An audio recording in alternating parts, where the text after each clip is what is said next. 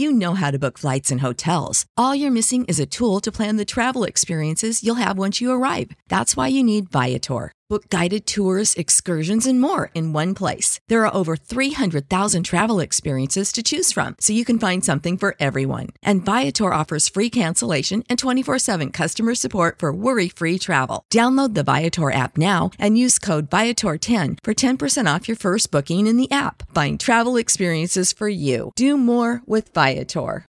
When you need mealtime inspiration, it's worth shopping Kroger, where you'll find over 30,000 mouthwatering choices that excite your inner foodie. And no matter what tasty choice you make, you'll enjoy our everyday low prices, plus extra ways to save, like digital coupons worth over $600 each week. You can also save up to $1 off per gallon at the pump with fuel points. More savings and more inspiring flavors make shopping Kroger worth it every time.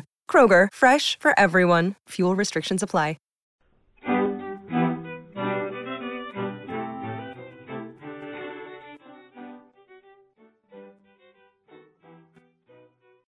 Welcome to That Said. I am Michael Zeldin. On today's show, we'll be speaking with Professor Laurel Leff about her recent book, Well Worth Saving American University's Life and Death Decisions of Refugees from Nazi Europe, which explores how American universities made decisions about which scholars fleeing Nazi occupied Europe were worth saving and those who were left to die. Professor Leff is the Associate Director of the Jewish Studies Program and an Associate Professor of Journalism at Northeastern University. Laurel Leff, welcome to That Said. Thank you. Thank you for having me. So I'd like to begin by having you tell us a little bit about yourself. How did you come to study this area of academic study? So I, I, spent the first part of my career as a journalist, as a professional journalist, and my last professional journalism job was um, in Hartford, Connecticut, as, as, an editor at the Hartford Courant, And um, when I was there, I was an adjunct at uh, Southern Connecticut State University Journalism School, and I was teaching a beginning journalism class. And the textbook that we were using included uh, two paragraphs from a book by a very well-known scholar named Deborah Lipstadt um, about the American press's coverage of the Holocaust while it was happening. And what um, Lipstadt had found was that there were lots of news stories um, in American newspapers at the time, um, but most of them were um, inside the newspaper. They were not considered to be front page stories, even though they were very detailed and timely. And basically, from reading it, you could have a very good idea of what was going on in Europe at the time. Um, and so this surprised me. I mean, I, I grew up Jewish. Um, I obviously had, you know, I had some family who'd been in the in the Holocaust, but this had never been um, been an interest, but I would not say a preoccupation of mine. But I found her results very surprising because I had grown up being taught that Americans didn't know about the Holocaust while it was happening. Um, so I was really shocked to discover it was in major American newspapers. And then I was also surprised as a journalist that these were inside stories that made no sense to me. I mean, I read them. They're talking about millions of people being killed in gas chambers and they're like on page 19. So how could this be? So when I decided to move from being a professional journalist to being an academic and teaching at Northeastern in a school of journalism, um, I decided that what I wanted to write about was to try and answer those two, two questions. You know, why was could I have been taught that this was something Americans didn't know about when it was in major American newspapers? And why did journalists not consider this to be an important story? So I decided to do this by looking at the New York Times for kind of the obvious reasons. It's the New York Times. They covered a lot of international affairs owned by a Jewish family. Um, and that was, so that was my first book. That was how I got initially into what I think is now my area of expertise, which is the American response to the Holocaust. And so that first book for the listening audience is Buried by the Times, the Holocaust and America's most important newspaper. And maybe one day we'll get around to talking about that book too. So how did you come to choose this book? And in three sentences, give us what this book is about, and then we'll sort of dive into it in detail. Right. So um, when I, you know, and I think this is the way a lot of researchers work. When I'm doing Buried by the Times, I'm coming across other sort of tantalizing things. And one of the tantalizing things that I found was when I looked at the papers of any sort of major Jewish figures of this time period, you know, particularly those of German ancestries, there was invariably a folder that said refugees or something like it on it. And when I looked at those folders, it were these letters from people in Germany and Austria and Czechoslovakia and France, um, friends or relatives who were asking the American for help um, help in getting them out. And this was true of the Sulzberger and Ochs family that owned the New York Times, both on, on sort of both sides of the family. They were of German Jewish ancestry. So they also were receiving these letters. And it seemed to me that this was an understudied area that mostly we had gotten kind of triumphalist stories about wonderful Jewish farmers who helped their relatives in Poland, but that there was actually a much broader thing that going on that probably didn't have as happy results. Um, and so I moved into into that area. And one of the, th- I mean, I came across, I think, a lot of interesting things and did a, a variety of academic articles on lawyers' responses and journalists' response and uh, medical doctors' responses. But the thing that struck me as both the most interesting and the one with the most sort of record behind it um, was the attempt to get American universities to make offers to German um, Jewish or non-Aryan, meaning people who had some Jewish um, ancestry but were not necessarily part of the Jewish community. Um, the attempt to get them offers from American universities so they could, and this was the other interesting part of it, immigrate outside of the quota system. Um, there was a special provision in the immigration law of 1924 that basically said if you were a professor in a foreign university and you plan to come to the United States and be a professor here, um, then you at least had the possibility of getting what was called a non-quota visa, which meant you weren't subject to the limitations that the Congress had put on immigration in the 1920s. So that also seemed to be, you know, this was a way, and, and I wouldn't say get around the immigration law because this was part of the immigration law, but it was another opportunity that a lot of people didn't talk about in talking about the, the quota limits. Um, and then I also realized that there was just an abundant, I would say, overwhelming record um, because there was a organization that started in 1933 in New York um, that w- set out to try and get American universities to make these kind of offers. Um, they had records in the New York Public Library. They had received over 6,000 applications. So each one of those, when I started looking at those records, um, were these, you know, wrenching stories of academics, you know, people like me, um, who were trying to escape um, the worst possible conditions in Europe. So that was kind of how I decided that the, the next book, even though I had thought I was not going to do any more of this, I must say, um, I, you know, it just was, it, it just, I just felt like it had to be done. And it's a great book.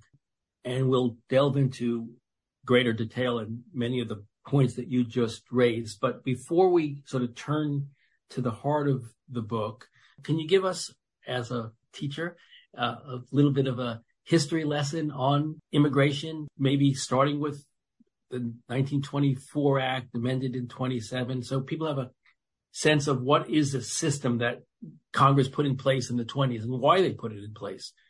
Yeah, so I mean, before the 1920s, um, the United States had had a, an, an, open immigration system. I mean, there were some criteria for um, not admission or for being sent back if you came to Ellis Island. But for the most part, um, we wanted immigrants. Most people who chose to come to the United States, if they could put together the boat fare, came and were admitted to the United States. Um, at the beginning of the 1920s, and I think this was a result of fear of radicals, of xenophobia, um, and then of racism directed against primarily people from um, Southern Europe, so Italians, and people from Eastern Europe who were mostly Jews. Um, there was a feeling that we'd gone from, you know, immigration of people from Germany and England and Ireland that we liked to um, immigration of people from who were swarthy, who had funny religions, who looked different.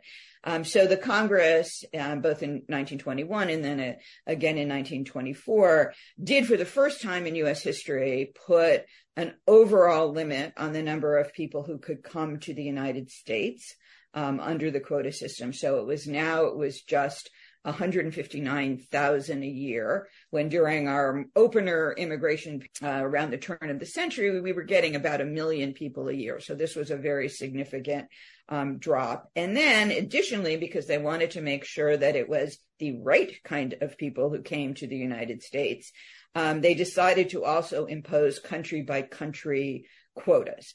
Um, so in addition to the 159,000, it also meant that for each country individually, there was a limit on how many people who could come a year. These are all annual limits. And what they did was they set it to uh, eventually the percentage of people who were in the country in 1890. So that's significant because that was before this great wave of immigration. Um, 2% of the number of people from that country living in the United States in 1890, that would be the country by country quota. And so some of them were very, very tight. Um, and I'll give you one and you will immediately understand the significance of this. But um, from Poland, for example, um, it was under 700 a year um, could come to the United States as a result of the new limitations as put in place by the, the quota system.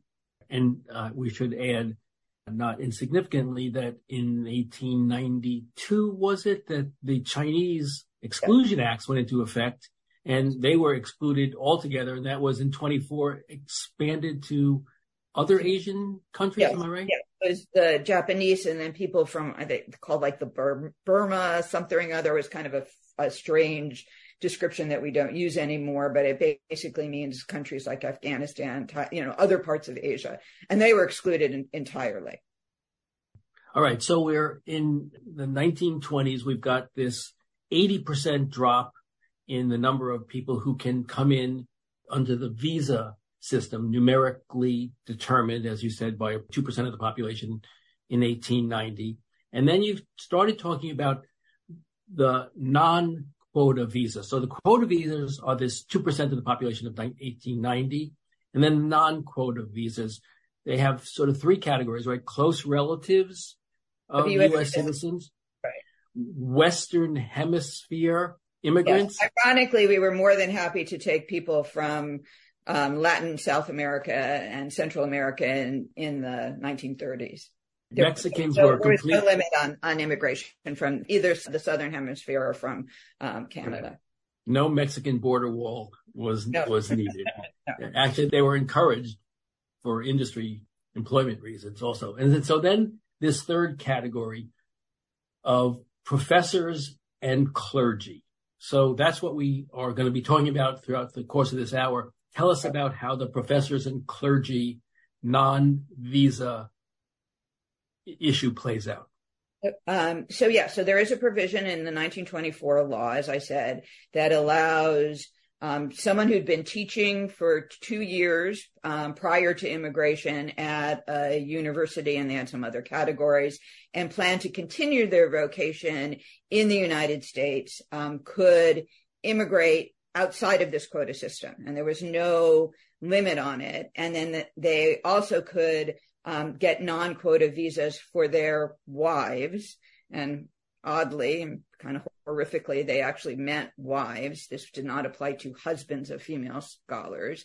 Um, and their minor children. So any who are unmarried. So any child who is under 18 um, also could get a non-quota visa. Um, so that was, I mean, that was the lifeline for these scholars who also, and this is, I think, another part of the reason I was particularly Im- interested in this immigration, is that because of a Nazi law in April of 1933, so just, you know, a few months after Hitler had become chancellor, um, all Jews and non-Aryans um, were could no longer work for the German government in any capacity and all German universities were state run.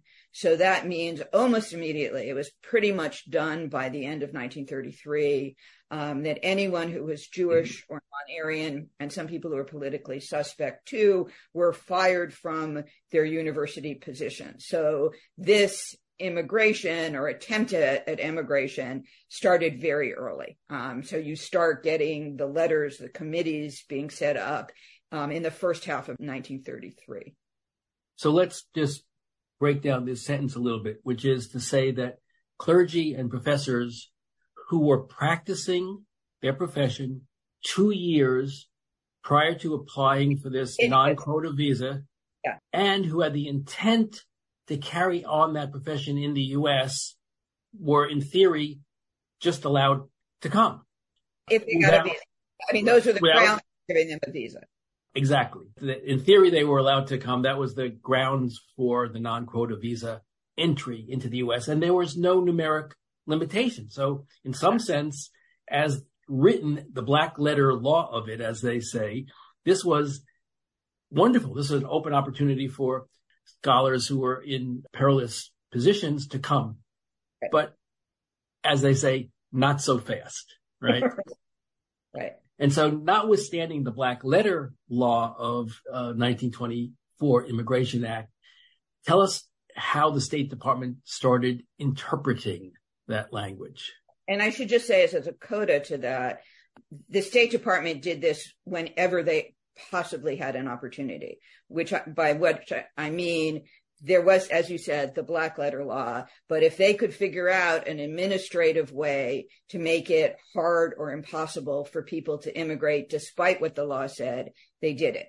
Um, so in terms of the quota itself, I mean, and this is a, a different and important subject. I just actually wrote a law review article on this, believe it or not that what they um, they kept. I mean, the quotas were not filled because of the way the State Department interpreted the law. So even though there are these limits, they made it even less than that um, throughout this period. It was fewer than um, seven. It was about filled about seventeen percent all of the quotas. So even if we had just allowed people in up to the quota, we probably would have been able to admit about 350,000 additional people. But that's an aside. They did the same thing with the non-quota visas. Um, so one thing that was done was that there was this two-year teaching requirement.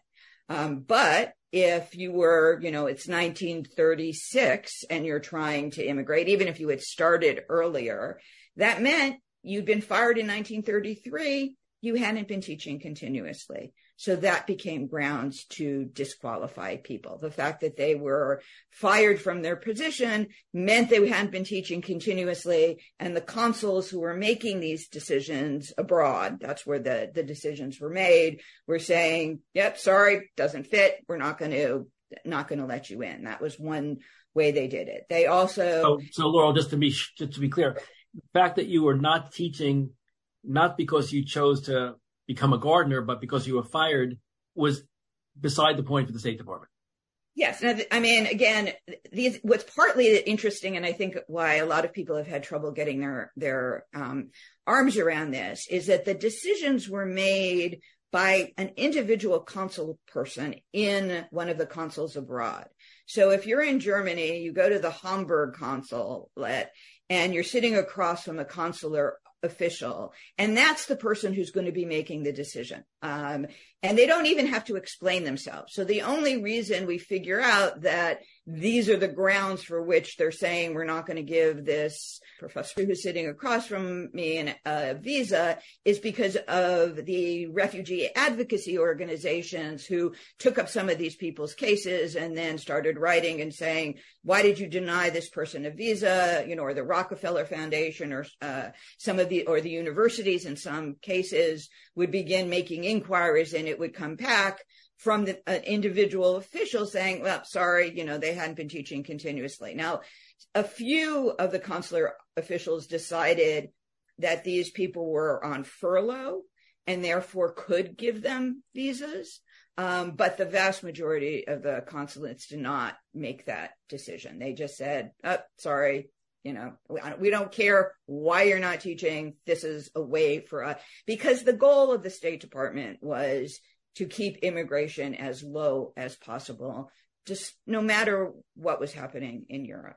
So you were saying part one was you had to teach two years prior to the application, and notwithstanding the fact that people were fired and couldn't be teaching, that's how the State Department interpreted it. Then the second part of this was intent to carry on your profession in the U.S. So if you could meet part one, you hadn't yet been fired because you were in Belgium, say, right. and they hadn't yet fired the Jews from the universities in Belgium. You still had this intent to carry on your profession. Tell us about that. Right. So again, this is, that's all the law says. You have to have an intent. So someone could say, yes, I want to continue to be a professor when I come to the United States. And that might have been good enough, but it wasn't good enough for the State Department. They decided that you had to, and at first it was one, a one year offer. Then they then upped it to two years. Um, you had to have an offer from an American university saying that you were going to be on their faculty. And you, it had to be, and this again, State Department interpretation, it had to be on the teaching faculty. Um, if you were com- going to be a researcher or a, a, librarian, an archivist, that wasn't good enough. You had to have an offer um, to be in a classroom at an American university in order to qualify for this non-quota visa. So you have the black letter law of 24. You have the State Department really imposing uh, conditions that I don't think Congress necessarily intended, although you never know what the intent of Congress is. And you have the State Department. I don't know how to ask the question other than to say, why? Why was the State Department? I mean, when I read the book, I thought, well, were they indifferent? Were they just flat out anti-Semitic? Was there national security fears? I know after the 1917 Bolshevik revolution. There was a notion that Jews and Bolsheviks and communism all were one big package and we didn't want those types here. So try to explain for us first the State Department. Why was it that? And then I'd love your answer to the question of the White House and what it was doing. Because I remember asking Doris Kearns Goodwin a question about what was up with Roosevelt and the Jews. And her answer, which I found unacceptable was, well, he had a blind spot. right. That's a hell of a blind spot. So take us through this, your understanding of what was going on in the State Department. And you can use my categories of indifference, anti-Semitism, security, whatever you choose. Well, and then, then take us to the White House. Some combination of all. Um, although I think at the root of it is, you know, we have to remember who was in the State Department in the 1920s and the 1930s. So this was one of the bastions of the white Anglo-Saxon Protestant elite. Um, so if you were of that class, of that background, one of the professions that was acceptable for you to have was in the State Department. And that was overwhelmed. You know, these were mostly, you know, people who had gone to the elite boarding schools, Andover, Exeter, and then went on to Harvard and Yale and my alma mater, Princeton. Um, and they, you know, had certain um, attitudes about, I mean, they thought their culture was absolutely the superior one. You know, this is sort of where the eugenics movement comes from as well um, and that anyone who was going to threaten that, dilute that, um, was going to harm the United States. So as a result of that attitude, they really wanted as few of those kind of people, um, radicals, foreigners into the United States. But I think at this period, there was also a particular antipathy um, towards Jews, frankly. And the reason for that is that at this moment, it was Jews who seemed to them to be threatening their dominance of American society. There had been um, a change in the way people were admitted to elite Ivy League institutions, Yale, Harvard, um, again, Princeton, and um, it had gone from where you took a test and anybody who took a test could be admitted, but originally the test included Latin and Greek. So if you were a kid on the Lower East Side, you weren't learning Latin and Greek, so you couldn't apply and get into these Ivy League schools. But when they eliminated that requirement, but it was still just a test, um, a lot of these new immigrant children did very well and started getting into these institutions in what were considered to be disproportionate and harmful numbers. Um, so by the 1920s, Columbia was, which had, you know, been maybe what, three, four, five percent Jewish, was now 40% Jewish. Harvard was 20% Jewish. Um, Yale and Princeton were a little lower, but still much more than they had been before. And um, so these universities started to move to change that too. But I mention that because that was where the WASP elite saw the danger coming from. Um, and it didn't, so they, and they saw, you know, whether it was Lower East Side Jews, although there's a, you know, there's a little, unlike in Germany where it's like about race and ancestry, there's a little bit more flexibility about this in the United States. So if you were, um, had the proper manners and maybe were more from a, a upper class background, as long as there were not too many of you, then it was acceptable for you to be in these institutions. But when all the pressure, you know, so that the when the pressure came to start admitting foreign scholars, Jews from Europe who were trying to immigrate, it threatened what there was, and this is I am not making this up. There was a one Jew rule. Um, you know, if you you could have one Jew on a fa- first a faculty, then they you know um, became more liberal and had it on a department. That's okay. You know, it's contained. But you start letting another one in, one of these foreign scholars, then all of a sudden you're getting a group um, mentality, perhaps, and you'll be un- overrun by Jews. So mm. the State Department, you know, and this, you know, is throughout their views of the immigration system, is we are going to do whatever we can. And, you know, they're, they're law abiding in the sense of they're not, I mean, they're going to try and follow the rules, figure out a way to um, interpret the rules, to use the rules for this end. But the reason for the end, I think, was definitely to try and limit the immigration of Jews to the United States. All right. So we've got the State Department for these various reasons working very hard to limit the number of people who can come. They create this interdepartmental advisory committee, which was a bureaucratic nightmare. If anyone who's worked in the government knows when you hear the word interdepartmental, it means never in our lifetime. Right. Um, six agencies, six different. Who had to come to consensus. And then there was all these forms, Form A, B, C, or BCD that really bureaucratized the system. But Congress passed this law and the president of the United States signed it. And it's pretty transparent what's going on in the State Department in Washington and in the consular offices. So the question is, what was up at the White House? What was the view? The view always was that Eleanor Roosevelt was an advocate and Franklin Roosevelt less so. And the explanations for why he was so hesitant has never been clear to me. So tell us a little bit about what you think was going on in the White House while the State Department was, I think, acting in bad faith throughout this period for all of the reasons that you laid out? So, I mean, the first thing I should just say is that in my area, American response to the Holocaust, this is the most sensitive issue. Um, there are a lot of people in the in the academy or authors like Doris Kearns Goodwin, who, for very very good reasons, are big supporters of Franklin Roosevelt. Um, I mean, in a lot of ways, he was really a fantastic president, and I I still think that.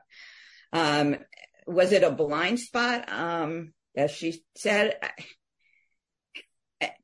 I mean, I think the first thing to say is that Roosevelt was also from this background, right? He was also a member, you know, of this elite. Um, when he was a student at Harvard, he was supportive of the university's president's attempt to actually impose a formal quota system um, they actually ended up not doing that at Harvard, but because there had been backlash, and then they figured out a way to do it without it being a formal quota. But he was a supporter of that. Um, you know, this was his background. And even though I think in some ways um, he overcame his background and, and maybe more so than um, some of the other people, even people around him, um, you know, and he did have Jewish advisors around him, but I don't think he ever completely shed that sense of um, Jews are different. They're not like us. Um, they're not, they don't value the same things we value. And so, and I think this is both, uh, you know, it's somewhat hard to get at this because as lots of historians have pointed out, he was not someone to write things down. You know, he, you don't really, on any issue, really get from the historical record a real sense of what Roosevelt was really thinking and feeling. But I think the best evidence of it is who he appointed to these positions um, that had control over these life and death issues having to do with immigration and kept in these positions. Um, so that, you know, most people point to Breckinridge Long, who was Assistant Secretary of State and who was in charge of the visa division and did in fact write a memo in 1940, basically laying out this was the um, administration's strategy, um, or at least the State Department strategy was to postpone and postpone and postpone and delay as long as possible through administrative means the issuing of visas. And of course, 1940 is a time when the when the the machinery of the Holocaust had been put into to place, and people knew people were being deported to Poland, and yet that was the State Department's philosophy. Um, you know, people, I mean, Eleanor Roosevelt, actually, who's, I think, a little bit more of an ambiguous figure than is sometimes depicted on the refugee issue, but she did go to Roosevelt and say, you know, he's an anti Semite, speaking of Breckinridge Long. But Breckinridge Long stayed in his position until the beginning of 1944 when another scandal kind of booted him out.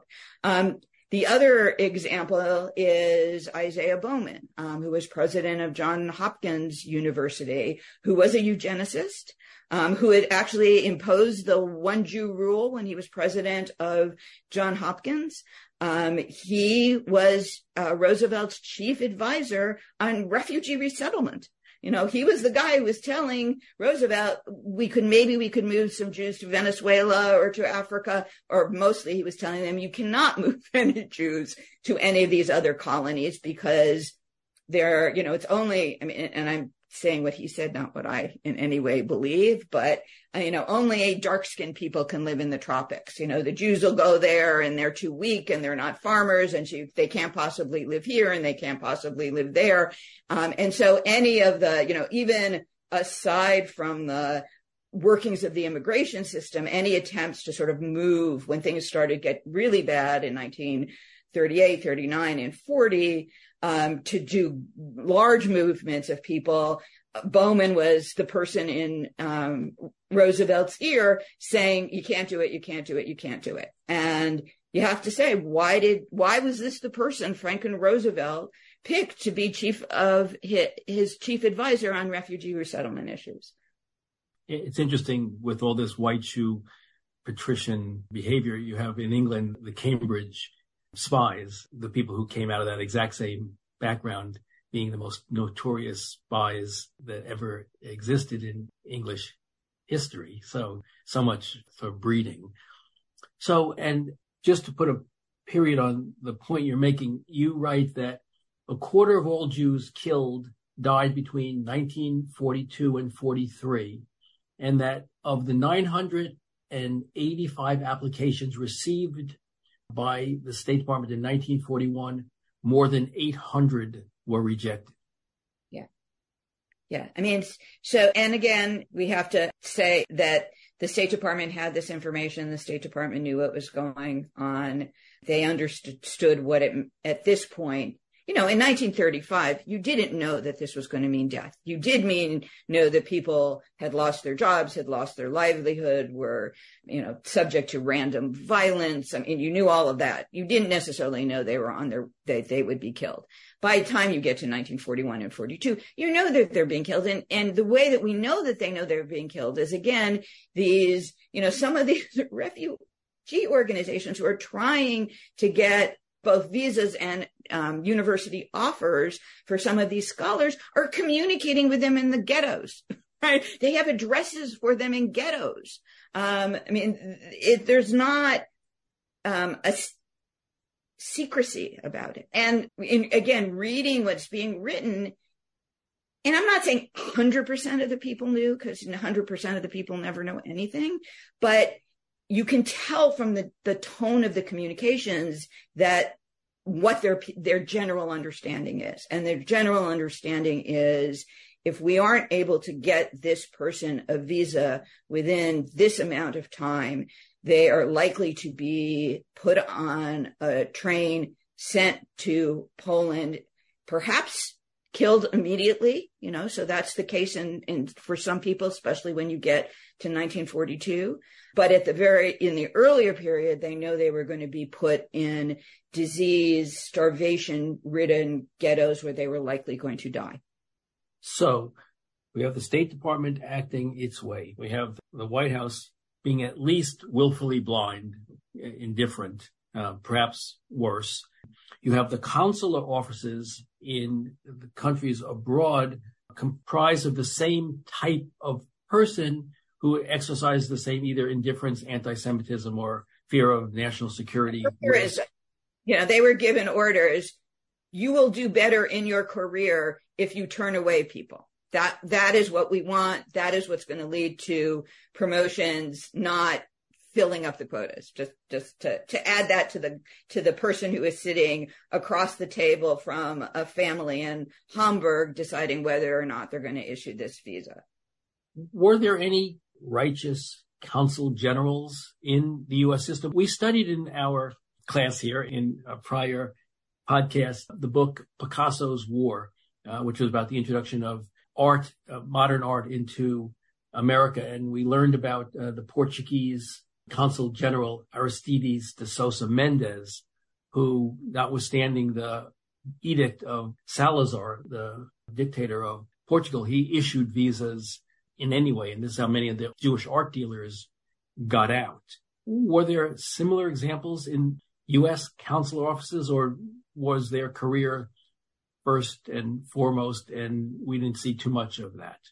The only one that's been documented, and this doesn't mean that's the only one that there is, but the only one that's been documented is a man named Hiram Bingham, who was in the Marseille consulate.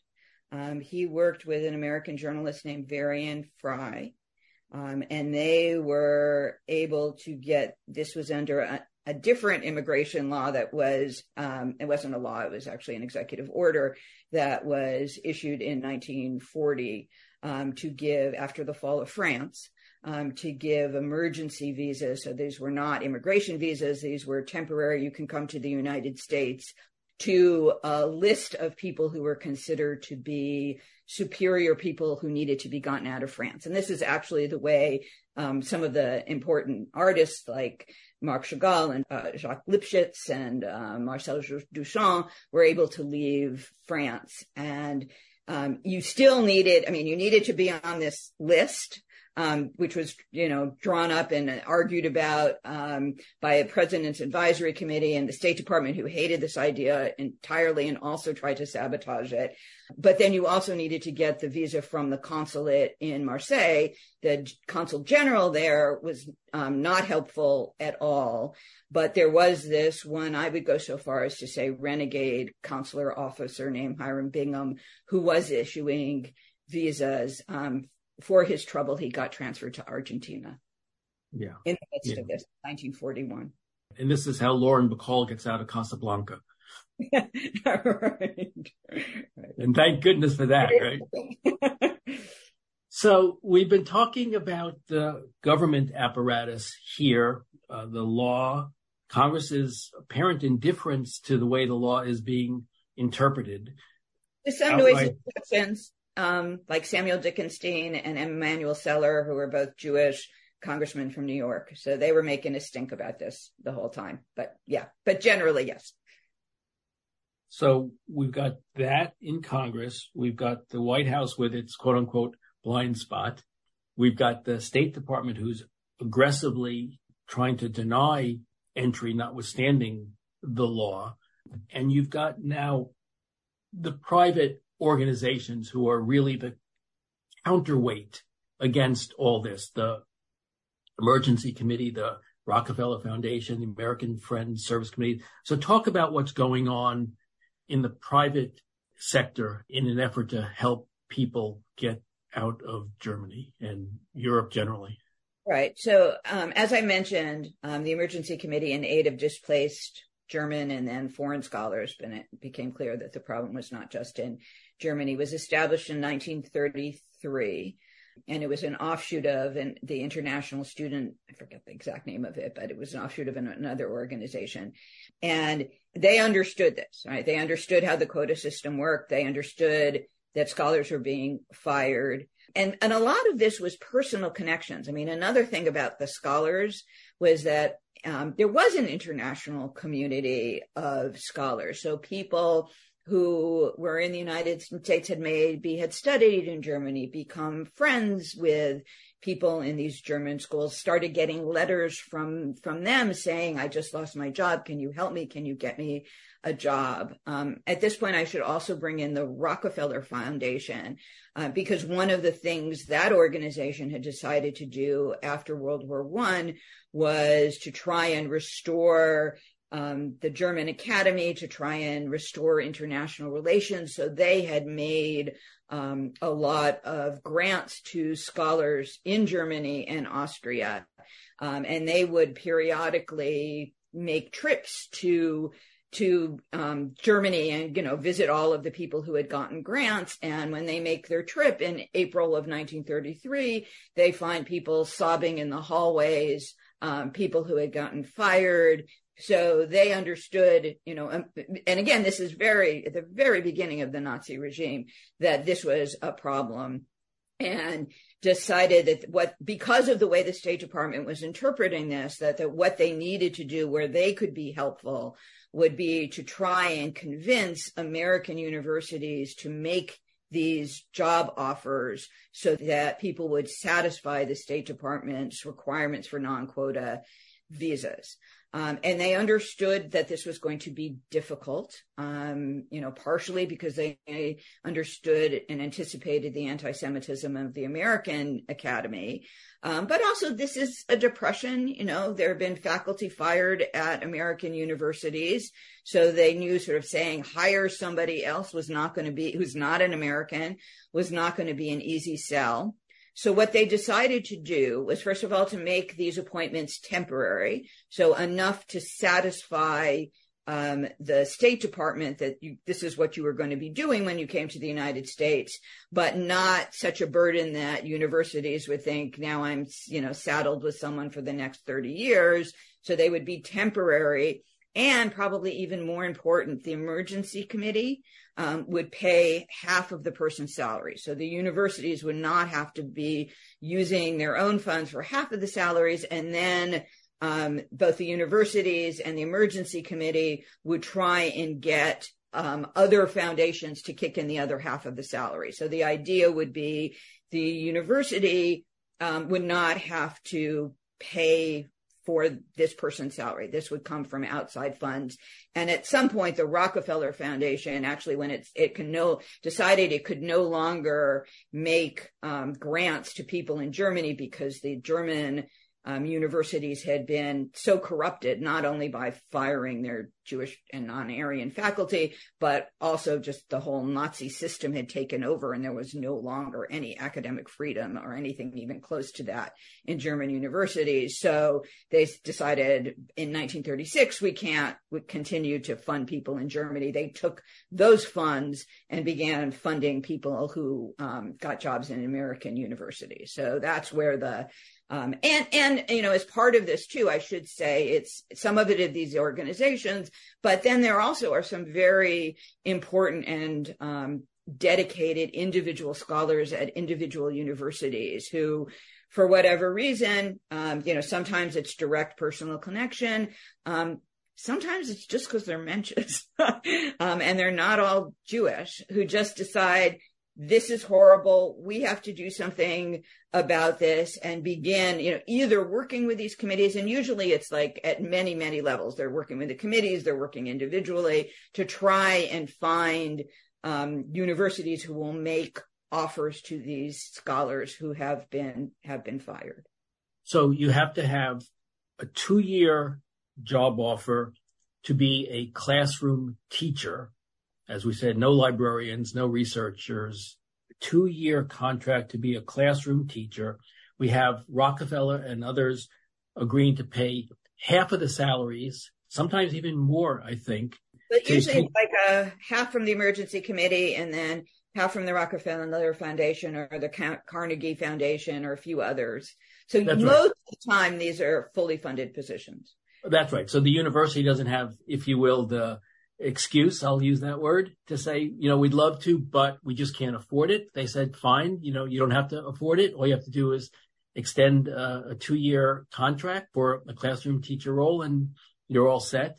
And so that takes us in some sense to the universities. And you and I have spent enough times in universities to understand that there's a tone at the top set by presidents of universities. So tell us, if you will, I want to say on a sliding scale from good to terrible, how did the university presidents operate in request of these positions by letters directly or through these charitable foundations? How did that play out? You know, and you can pick a few universities if you want to, including your alma mater if, if you want. I don't think mine existed. So feel free to tell us how it worked within the university as these things start coming to them. Right. So I think probably the first thing to say is that there is no concerted effort on the part of university presidents. There is a somewhat of an effort that Harvard leads in 1939. I think that's the, the right year, but it kind of fizzles out and they never really have very much commitment to it. So this tends to be done just kind of on an individual university by university level. Um, and there are some who definitely step up um, and are willing to take on, who hire some scholars, um, probably out of proportion to, I mean, or at least these are smaller universities. Vassar is, I think, one example of that. Certainly, um, you know, here you have to be careful because um, the Institute for Advanced Study, which was not affiliated with Princeton University, just happened to be in Princeton, takes on a number of scholars. I mean, the new school um, for social research actually establishes an exile university, um, which is their first graduate program. They set that up in 1934, and it is um, exclusively to hire people who have been fired. So those are some of the the positive examples. On the you know negative side, um, you have institutions like Columbia and Harvard, um, who you would think would be most inclined because of their locations, because of their size, because of their connections to German universities, would be um, the most willing to, to take on the burden. Um, and there, what you have, particularly at Harvard, is you have a number of individual um, scholars, particularly Harlow uh, Shapley, who was in the head of the astronomy department or the planetarium, I guess, um, who are making concerted efforts. Um, the, at least the initial, the earlier dean of the medical school is doing this, but what they find is resistance from, um, the, particularly from the university president. Now, Harvard does hire a number of scholars, so um, you know it's important not to overlook the fact that they did, but I think there's a general consensus that given its resources, given its Harvard, um, it's nowhere near what some of the smaller, poor schools were able to do.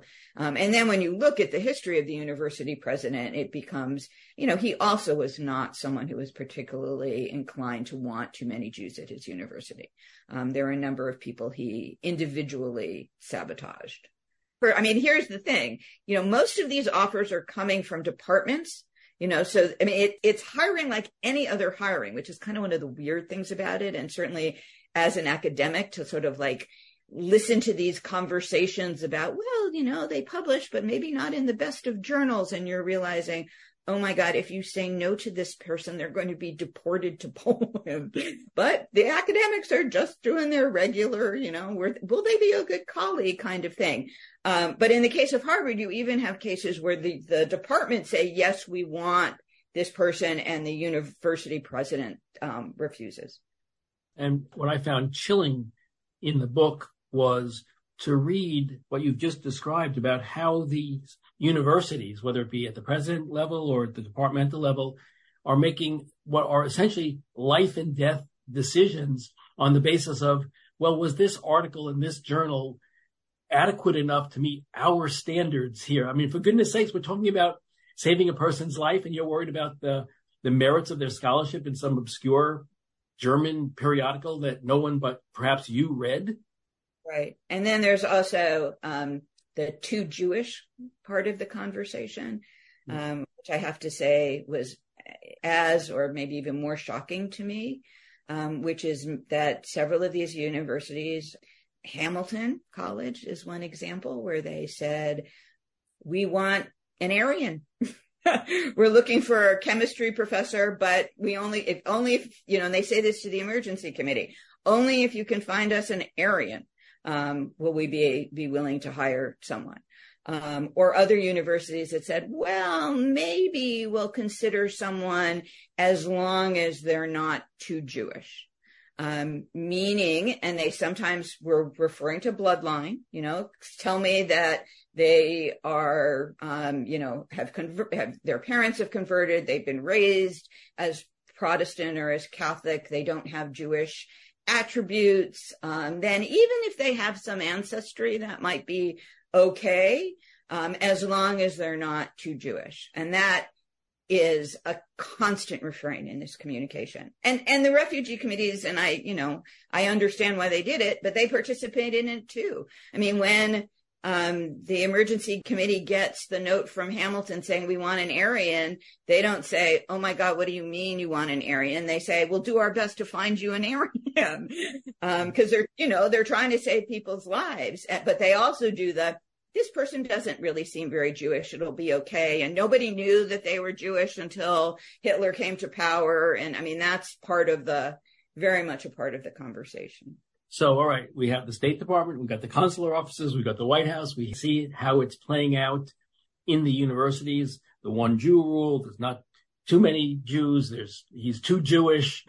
The gefilte fish is, is not good. The matzo balls sink. I mean, the criteria right. applied is shocking when, as you say, this was a time when flexibility was required and they adhered to rigorous standards of review that are almost inexplicable other than anti-Semitism, it seems to me.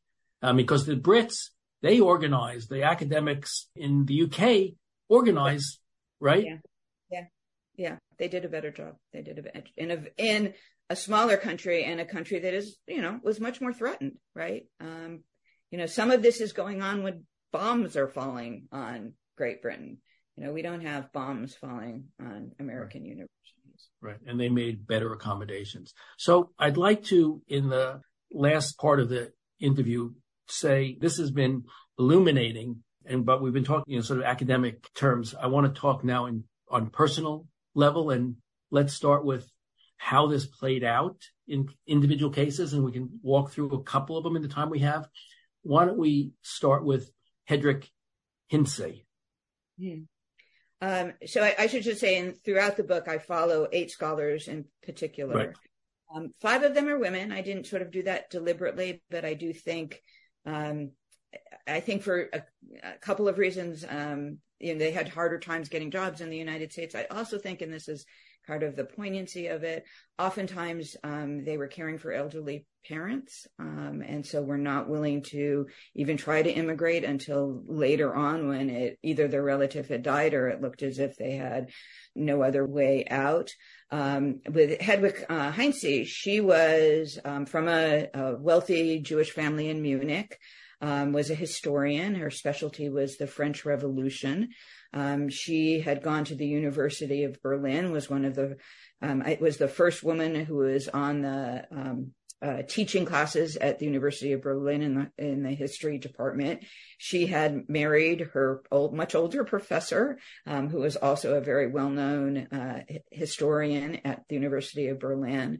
Um, in 1933, she is fired from her position at the University of Berlin and her position's editing historical journals. Um, you know, and one of this is done by her dissertation advisor. He's head of the journal and he he fires her. Um, another one describes her as a disgusting Jewess. I mean, just to give you some sense of the the language that was used. Um, she then goes to to France. Um, she's in France for two years. You know, and again, her specialty is the the French Revolution. Um, but her husband, who is Protestant, and she had converted to Protestantism, um, is still in Berlin. He's ill, he's aged. So she returned to Berlin in 1935 um, to care for him. Um, but by the time it gets to be 1938, and certainly after after Kristallnacht, after the big pogrom happens throughout the German Reich, um, she decides I can't stay here any longer. And you know, and this is part of the of dealing with with academics. I mean, one of the things she says is not just my life is you know threatened. I'm I'm I'm afraid I'm not going to be able to continue to live with my husband in our apartment. But she's I can't use the libraries anymore. You know, it's like they're such committed researchers that oftentimes you know the daily struggles are are terrible, but the fact they can't continue their life's work is also um, weighing on them considerably. Um, so Hedwig flees to the Netherlands at this point. The Netherlands is not occupied by Germany. Um, and at, at that point, um, she had actually, because she was taking care of her husband, had not really made any attempts at immigrating to the United States. But at this point in 1939, she realizes that she has to and she is fortunate enough to get an offer from the New School for Social Research to come in and teach there. So she actually gets one of these very coveted um, two year appointments. Um, you know, she is considered a great scholar. She still is. I mean, people in, in Germany sort of still read what, what she wrote then. Um, but then, of course, the Germans invade, invade um, the Netherlands before she's able to immigrate. And in the end, what happens?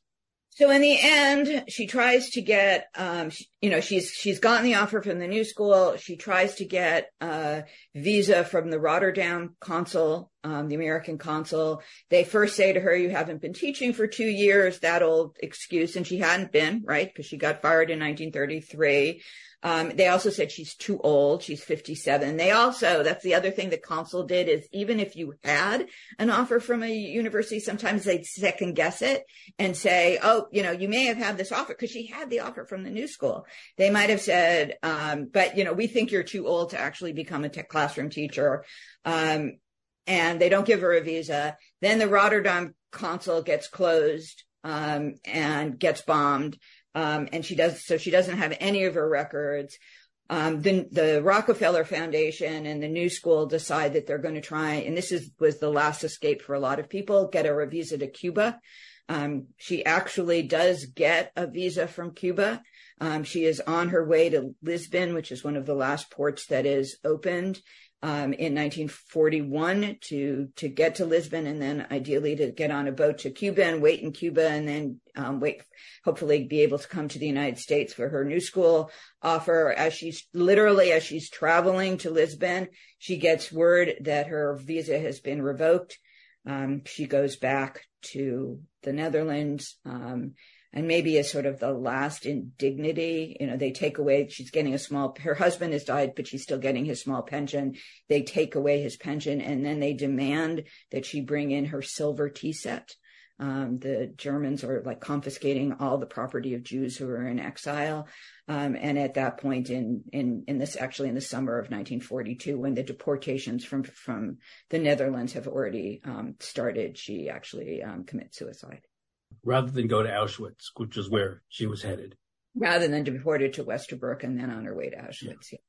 I want to do one more, and then I want you to give us, you know, sort of final thoughts. Uh, another one who you followed was Marie Anna Schirmann, the Austrian physicist. So this is Austria, not German. Heitzi was uh, German. This is Austrian. How does it play out for Marie Anna Schirmann? Yeah. So what, I mean, Germany annexes Austria in March of 1938. And then as people have often said, what it took five years for um, them to do, the Nazis to do to the German Jews, they did in five months to the Austrian Jews. So she's at the University of Vienna. Um, she is a researcher. She had actually, you know, come up to get uh, uh what we might consider a tenured position and has denied it, um, probably because she's um, because she was a woman and she was Jewish. Um, she gets fired from her position, um, and she, at this point, tries desperately to to immigrate. The the way she, um, and and many, um, I mean, one of the other sort of heroic organizations here was the American Association of University Women, um, which was there was an American um, branch of it. It still exists, um, but the, they were also international, so they had lots of connections with um, female academics in who were in um, European countries. So they started getting um, these requests, and the um, woman there, whose name is Esther Brunauer, tries very hard to get her a position. she isn't able to to get her any offers and eventually Anna Marie uh, Sherman is, Sherwin is um, uh, it, from Vienna. She's deported to a, a small extermination center, um, and I'm not sure I'm pronouncing it correctly, called Mala Trosteniec. In uh, she's actually she's deported to a a, a, a ghetto um, in um, in not Poland, um, but in Eastern Europe, um, and then she actually it and, and here's the other thing she's writing letters from the ghetto. So you know you're getting this is that that getting information from the ghetto um, including to some of friends of hers about how she is having to sell her last dress. She doesn't have enough food um, and this is, you know, part of the record. And then, it, and we don't actually literally know what happened to her. Um, she either um, died in the ghetto from starvation or disease or from the periodic um, machine gunning and killing of people there, or was uh, sent to the probably the Sobibor um, extermination center to be killed. But she she did not survive either. There are of these eight people, one or two, and I'll leave it to the reader to read the story of, say, Hedwig Kohn, who has a happy ending comparatively. So we can see how the system worked. In the two cases we dealt with, the system failed these academics. Mm-hmm. In the case of Hedwig Kohn, it was a success. So the reader can follow and see essentially how it should have worked for everybody, but didn't. You report. In part um, because two universities stepped up. Sweet Briar College and Wellesley College. And it's important to note that Brandeis didn't exist. Brandeis University didn't exist until 48. So that wasn't an option. You did have yeshiva, you had Jewish Theological Seminary. So you had some sort of Jewish uh, right. universities that were, but they're small, relatively speaking. Hebrew College too. Say it again. Hebrew Union College, which is Hebrew the, Union, yeah. yeah. So the chilling statistic Uh, that I pulled out of the book is you write that between Pearl Harbor and the war's end, the percentage of quotas from Axis controlled countries that were actually filled was 10%. 10%. 10%. So what's, I guess the question is, what's the takeaway and how do you see what was happening then, Laurel, in relationship to what's happening on university campuses today in the aftermath of the attacks in Israel of last week? So that's really that's really tough. I mean, I think one of the things that I've said, and this will even speak a bit to my own naivete, I, I teach a course called America and the Holocaust um, to undergraduates. And up until very recently, um, I taught the course like, um, American anti-Semitism was a thing of the past. You know, certainly you look at university faculties and there's no longer one Jew rule, right? Um, you know, the Jews have been um, quite successful in the United States. They were on the verge of it in the first half of the 20th century, but certainly if you look at the second half of the 20th century, you have to say this is a minority group has done extremely well. And, you know, I wasn't an idiot. I understood there are neo Nazis and some people with bad intentions out there and, you know, people on the right and on the left who um, were not particularly sympathetic to Jews. But this was mostly history that we had overcome in some very profound way. Um, and now I, I, don't think so. Um, I mean, I had already begun to change somewhat, um, but I think this has hit it, made it even more cl- clear that, and it's you know it's it's weird because because of the success of American Jews, I think it's very and for good reason, right? I mean, it's very hard to say th- that we are an oppressed minority in the United States. I mean, you know, even you look at Joe Biden's cabinet, right, compared to Franklin Roosevelt's cabinet. You know, he had Morgenthau in the cabinet and that was it. And that's not true for Joe Joe Biden. So, you know, we have, or in the media, we have moved into positions of influence. You know, we were accused of that in the um, first half of the 20th century, and it was almost not true totally. And now there there is some truth to it. But the the difficulty of of people seeing this history and acknowledging it and and and acknowledging that it doesn't go away because it's so deep um, particularly you know in the western canon you know this is a this is mostly you know, not something that's necessarily happening in Asia. This is like, you know, the, the European countries and, and, and us as a, a, beneficiary of that legacy, you know, and I think it has to do with religion and, and lots of other things, but to, to get people to recognize this, I mean, I, I mean, here's, you know, I don't want to talk too much about what's happening now, but, you know, um, I think for all Jewish Americans now, we're in a state of mourning and catastrophe.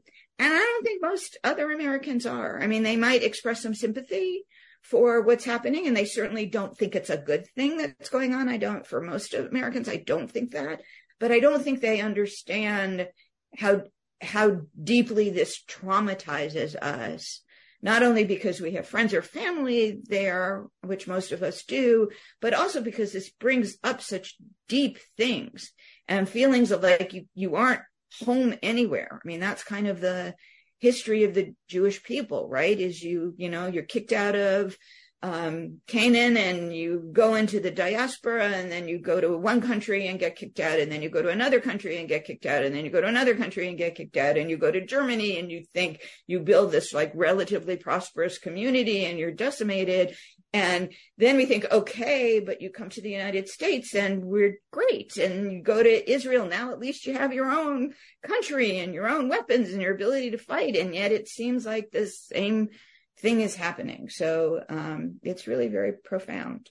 it is profound. And I would invite the listening audience to spend some time looking at the statements of various university presidents in respect of what's going on.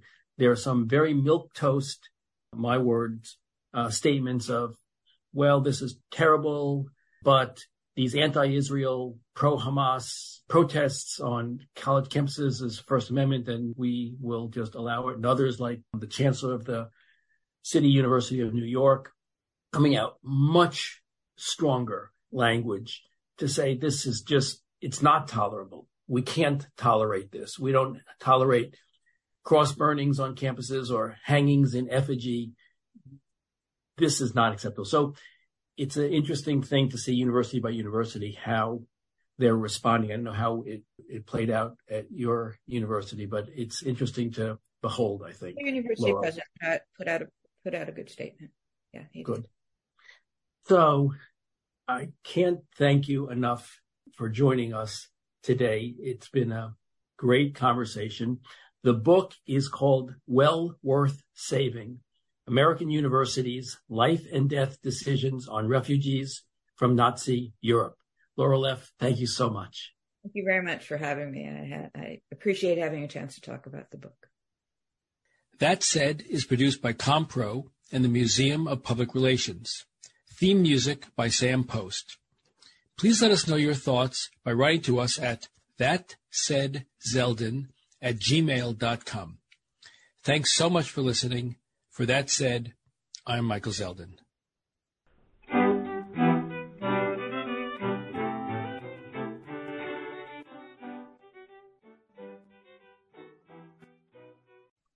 When you visit Arizona, time is measured in moments, not minutes. Like the moment your work stress disappears as you kayak through the canyons. Or the moment you discover the life changing effects of prickly pear chocolate. But nothing beats the moment you see the Grand Canyon for the very first time. Visit a new state of mind. Learn more at hereyouareaz.com. When you need mealtime inspiration, it's worth shopping Kroger, where you'll find over 30,000 mouthwatering choices that excite your inner foodie. And no matter what tasty choice you make, you'll enjoy our everyday low prices, plus extra ways to save, like digital coupons worth over $600 each week. You can also save up to $1 off per gallon at the pump with fuel points. More savings and more inspiring flavors make shopping Kroger worth it every time. Kroger, fresh for everyone. Fuel restrictions apply.